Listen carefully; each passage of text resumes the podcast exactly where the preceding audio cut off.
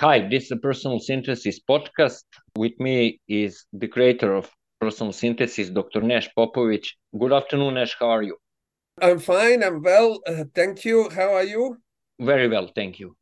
Okay. Today we are talking about importance, and it is quite an important topic, actually. It is about uh, what matters to us in our lives and how we can regulate that mattering. The first thing that I want to say is that importance to great extent is subjective in a way, most of the things that we ascribe importance to are not important in themselves, but we project importance onto them. This is significant because it means that you can do something about that. Because that important is not something objective that is in these things or activities or values or principles that or behavior that you ascribe importance to. Therefore, you can actually change, affect how much importance you give to various things and what is important and what is not for you.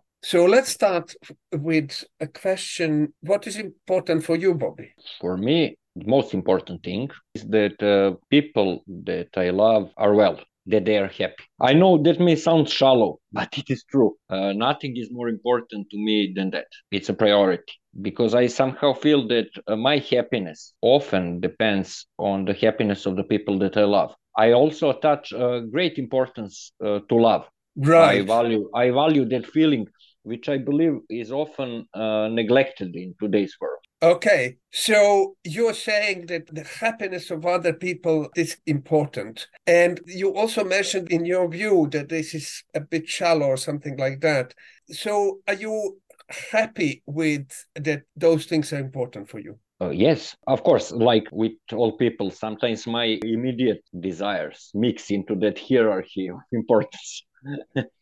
for example, sometimes because it becomes most important in the moment to fulfill a current, uh, I don't know, wish or impulse. But the most important thing for me is that people I love are happy. Right. So, how about the air that you breathe? Is that important? It's becoming more and more important for me because it's not a good air it's not a good air, yeah, yeah, because of the pollution, right? Yeah, yeah, yes. And that's exactly. very interesting because actually the most important things for us, such as air that we breathe, we take usually for granted, and we don't think much about that. We only start thinking about it if something goes wrong. And I want to come back to that because we often set those priorities in not exactly right way. But let's discuss a little bit more about those things that are important for you you mentioned some immediate desires and so on. Can you give us an example of those things that are relatively small, but they become very important to the point when you want them? Yeah. For example, to buy something, satisfy a craving for something sweet or some food. What and kind of food? Something sweet. Yeah, but give me an example: chocolate or chocolate, or... chocolate, chocolate. Chocolate. Okay. For me, it's chocolate. And when you want that, it's really uh, important to that extent that you forget about everything else, right? uh, in the moment, yes. Um... in that moment, yeah. This is one very interesting characteristic of our mind that somehow we can actually focus on something that is totally insignificant in our lives. Let's say you play, you mentioned in one of the previous episodes, you play a computer game yeah. and suddenly that becomes far more important than other things at that moment. Or let's say you also mentioned watching football and so on, and watching those games gets disproportionately important at that point when somebody is about to score a goal or something like that. Yeah, yeah. And, and it's very, very difficult to kind of keep things in perspective when things are happening.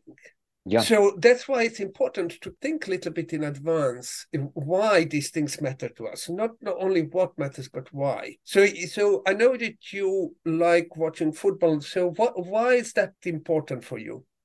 Uh, that is excellent question. Uh, I've been thinking about that a couple of days ago because I uh, I'm really nervous when my team plays. For example, right. my team plays. And i don't know i i think that for uh, that love towards football uh, i'm connecting that love with my childhood. Mm-hmm. when my grandfather took me to watch the games Mhm. when local team plays. Right but then i uh, i got love for my team for the same team uh, my father my uncles uh, my grandfathers are cheering for i'm cheering too. Uh, so uh, that is something that is in me for generation. I don't know how to explain. Yes what you're saying you associate football with some pleasant feelings and experiences that you had in a childhood and also connected with people that mattered to you when you were kids, your grandfather Yeah. and so on. Yeah yeah that seems a reasonable explanation. You have love for football because it reminds you or brings back those feelings that you had in your childhood. yeah But I wonder why it matters if your team is winning or losing. i don't know it's it matters for me uh, because uh, listen uh, that love towards football is Yeah. uh, closely connected with love towards my team That that's fine, but are you saying love is related not only to your team but to winning and losing too? Would you love your team less if they lost the game? No. Mm. Sometimes I think that I love my team even more if they lose the game. Right. So why do you get nervous before the game? Why why it matters if they lose or I don't know. Uh, listen, I I never used to be nervous when I was in college when I had exam or something like that. When I had first date, I would be nervous, but not like that. But when my team plays the game, important game, I become nervous evening before the game, and I Yes. don't know why. it's a kind of relatively benign example and it doesn't matter very much. However, what is significant about that that you don't seem to be free. Those past experiences condition you give much more significance to something that actually is not that important in your life. If the team will win or lose. They'll have a next week or next month. They will have another game and goes over and over year after year and so on and so on. Yeah. So surely, if they win or lose that particular game, it's not that significant, and yet somehow it is very important for you. And I just wonder if you would like to be more in charge of that. It, it seems that it's kind of not in your control. Yeah, I would. Okay, so let's talk about that now. How we can be more in charge of what is important to us and also to what extent. So, in other words, let's see how we can regulate that importance better. Let's start with reducing importance because we more often experience issues with giving excessive importance to certain things rather than not giving enough importance, which we will address later on too. For example, excessive attachment and dependency or overreactions may all be signs of giving too much importance to something. Very often, when we give too much importance to something, it also creates an imbalance because, on one hand, you start worrying, it can lead to being possessive or even obsessive about certain things. And on the other hand, that creates detachment, emotional neglect and detachment from other things. So a typical example could be a person who forgets everybody else and everything else when they start a new relationship. Or more poignant example is the people who have a particular addiction, let's say gambling or drugs or porn or something like that, place so much importance on these things that everything else, as one person who suffered from addiction told me, becomes black and white, uh, loses color. So nothing else has that kind of importance as uh, these things. These are just some examples showing how important it is to be able to regulate how much importance we give to things. And we have few suggestions in this respect. One is to kind of separate the object from our desire or a need. So let's say you you mentioned chocolate earlier on. Actually, behind that chocolate, your desire and or need is to eat something, sustenance, get more energy, and so on. Now, obviously, when we move from that specific thing like chocolate and you move to your desire and need, that makes a big difference because you can satisfy that desire need in different ways. So if you move the importance from the object of your desire to the desire itself, that gives yeah. you more options. The other thing is that also you can examine if that really need and desire is valid. Let me just ask you again in relation to the importance of your team winning. Is that desire for your team to win very important for you? Not not winning itself, but desire, your desire. My desire. Yeah. Oh, that's a great question. I never thought about it. I think it is important, but. And why is that important? Why that desire matters to you because you're you're not in, attached actually to your team winning you're attached to the desire of yours and i just yeah. wonder why why the desire matters uh, uh, yeah yeah yeah i understand but uh, i i don't have answer because i'm thinking the desire is part of me like uh, why the desire is there and why right. it is important for me but i know it's here yeah. so every desire that you believe is part of you, it's important. Not every desire. For example, I had a desire to buy uh, some computer game. Yeah. I had a great desire. Yeah. I bought it, then I played. I didn't like it much. and I learned that immediate desire towards some things yeah. are not that important. That that was the way that I learned. Okay. So that desire was not part of you, right? Yeah, it, it was part of me, but uh, it was that immediate desire. Uh, that was an immediate desire. Well, this desire has deeper roots. Yeah. Okay, yeah. I understand that. However, I want to challenge that that desire was part of you when you were born. Before yeah. you went to the first football match with your granddad. Yeah. You didn't have that desire. What I'm trying to say here, you were not born with that desire. That respect is not part of yeah. you. It's yeah. something that you got conditioned to believe that is part of you. Yeah, that is that that's true. Yeah, that's true. Not not just with my grandfather. The, that first couple of games with my grandfather, with my father. Yeah, but your friends, you yeah, all with so my the, friends. Yeah, yeah, with my yeah, friends when yeah. I was older. Absolutely, I started Absolutely. with my friends. Yeah, and that's called in psychology social conditioning. You're conditioned oh, right. by people around you. As children, we are very much open to that kind of conditioning. And conditioning in all sorts of ways. It could be a football, it could be a religion, it could be uh, some kind of beliefs uh, and certain types of behavior, a food that we eat. Um, you name it. Almost everything is to some extent socially conditioned. Yep. But it's important to know that because otherwise we think that it's somehow part of us, which is not, which is at certain point in life, we actually adopted these things. And that means that we have freedom to change it if we want. I'm not suggesting here that you need to change anything, but if you feel like, if you want to change something in this respect so that you don't get too worked yep. up when your uh, team is playing, one thing is to remember that you have actually freedom to choose. That desire is not part of you, and you were not born with that. And therefore, you can make some changes and modify that desire if you want. It's you are in charge, and you can do that. The other thing that is very often the case that importance is a projection of self importance. So, very often we feel entitled because we are important and therefore we should have that. Our desires kind of matter more than anything else. And that very often can take you astray, which is why it matters that you remember that self importance is insatiable the more you feed it, the more demanding it gets. Like if your self-importance play part in kind of projecting importance on things around you, you will never be completely satisfied because self-importance ego can get inflated yeah. forever. There's no limit to that. Yeah. So this is something again when you feel that you're giving excessive importance to something, just to ask yourself, is it because I'm giving excessive importance to myself? Does that yeah. make sense? Yeah, Mm. yeah. I know people. I know some people that Who are like that? Yes. Uh, yeah. Yes, yes. I think we all we all know some people who are like that. Of course, Yeah. we are, of course we are not like that, but we know we other not. people are of like course, we are not that kind of people.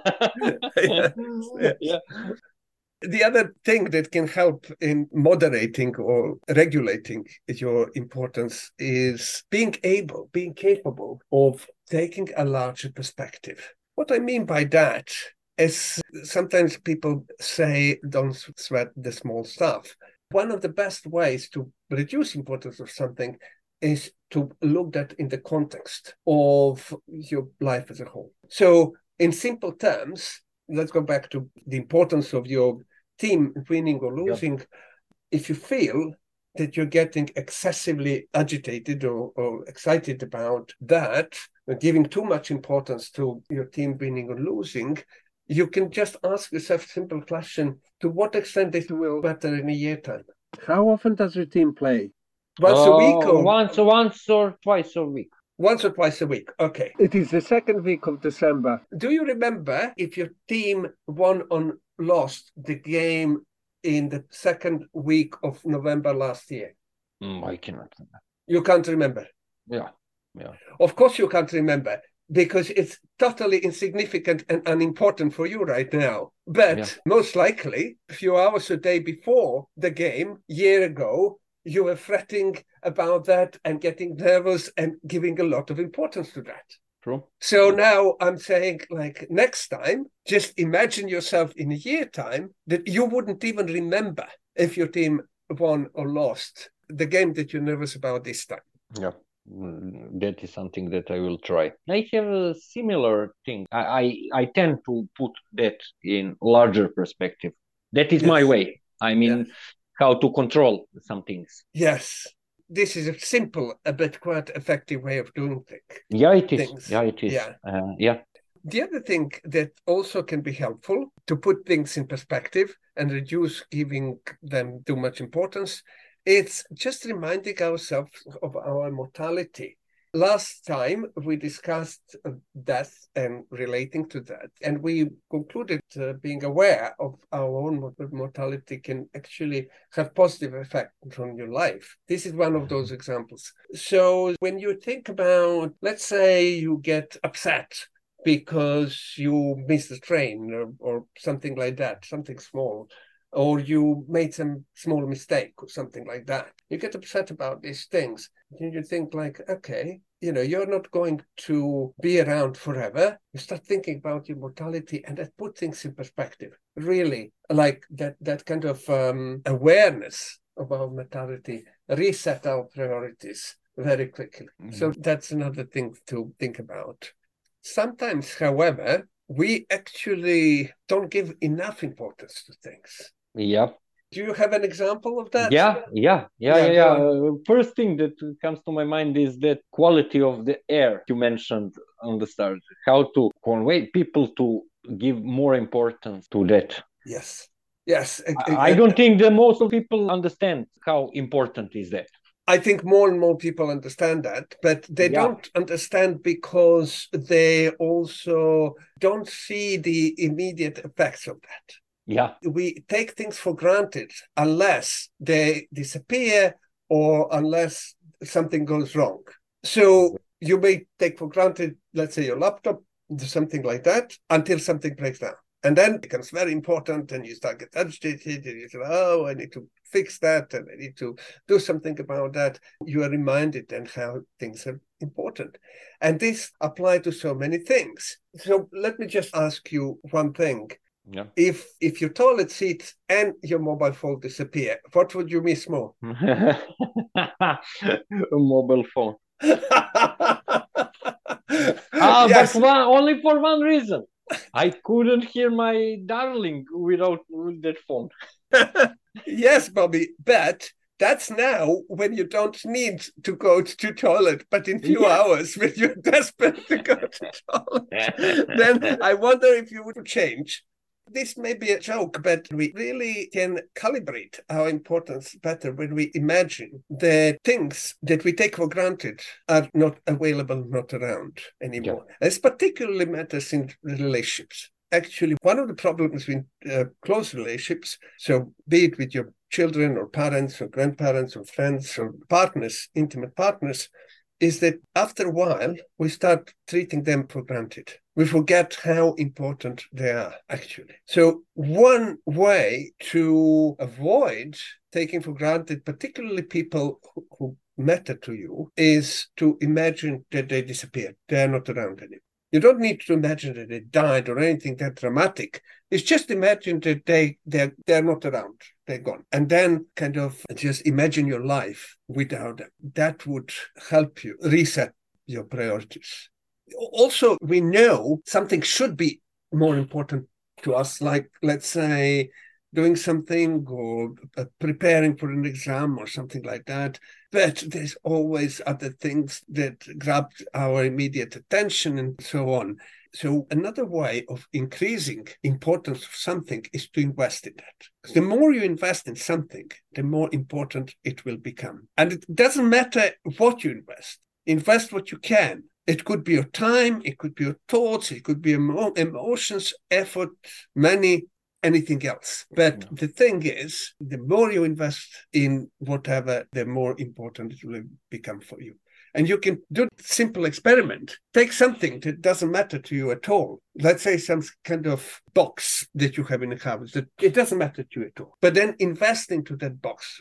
For example, invest your time and effort by making it nicer, doing some kind of drawing or something like that on that box, or invest money into embellishing that in, in certain ways and, and so on. Or, or think about that box, uh, uh spend some time uh, like observing that, looking, thinking about it. You will see it will become more important. And by the way, the vice versa applies too. If you want something to be less important, let's say your football team winning or losing, you can just simply de-invest your energy, your emotions, your thoughts. That just don't think about that, and you will see in time it will become less important. Before we leave, I just want to add very briefly something on so-called the Goldilocks principle because uh, right. uh, because some of our listeners may say, okay, so you're saying that we can increase importance in something or decrease importance in something, but how do we know when we need to decrease or increase importance and so on? There is no rule about that because, as I said at the beginning, the importance is to a large extent subjective. You project importance to something, so it's up to you. But as a rule of thumb, it is best to keep importance within a certain range, as in the Goldilocks tale, not giving anything either too little importance or too much importance. Just not get getting to the extremes in either direction.